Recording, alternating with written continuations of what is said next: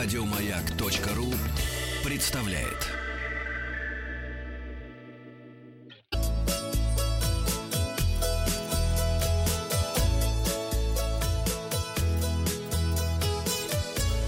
Роза ветров.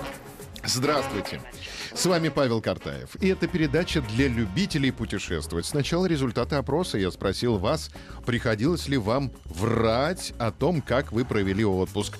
Всегда вру. Так ответило 6% наших слушателей. Иногда четверть слушателей подвирают. Никогда 69% большинство наших честных. Я тоже так слушателей. ответил, потому что ну повода врать не было на самом деле. Был бы, может быть, и заврал бы. Что Виктория Бунь пишет, была с другом, который именно друг, кроме самых близких, всем говорила, что с подругой, чтобы не задавали ненужных вопросов и не делали ненужных выводов, даже фотки общие не делали из конспирации.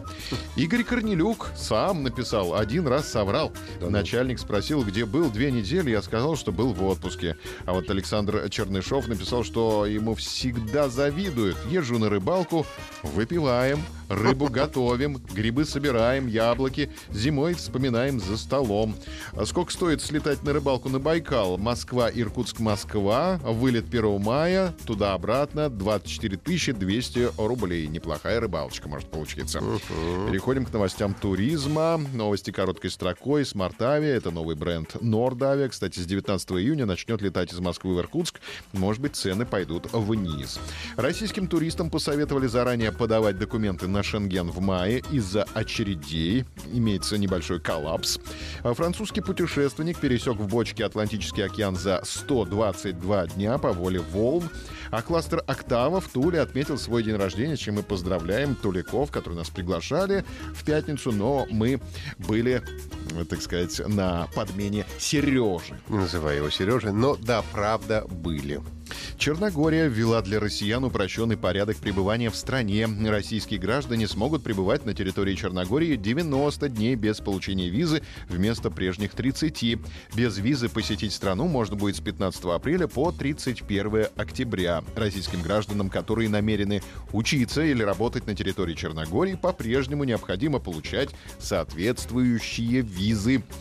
Названы самые популярные маршруты походов в России. 23% участников опроса назвали самыми привлекательными маршрутами для трекинга походы по пещерным горам Крыма и посещения Айпетри. За тропу Голицына, что рядом с крымским поселком Новый Свет, проголосовали 20% опрошенных. На третьем месте оказались походы на вулканы Камчатки, 15% голосов. В топ-5 также попали восхождение на Эльбрус, самую высокую гору России, и поход по побережью Байкала с посещением песчаной бухты по 10% голосов. Кроме этого, у туристов популярно восхождение на Белуху, Алтай, поход по Романцевским горам в Тульской области, пешеходная тропа из Москвы в Троице Сергиеву Лавру, поход по долине реки Протва в Калужской области и по берегу и по берегу Ладожского озера в Карелии. На Эльбрус это у нас Ружейников ездит. Он голосовал. Да, в Троице Сергиевой Лавры это ты. В Турции намерены уменьшить размер тарелок, чтобы заставить туристов меньше есть. Отели Турции, работающие по системе «Все включено», присоединяются к проекту «Оранжевый флаг».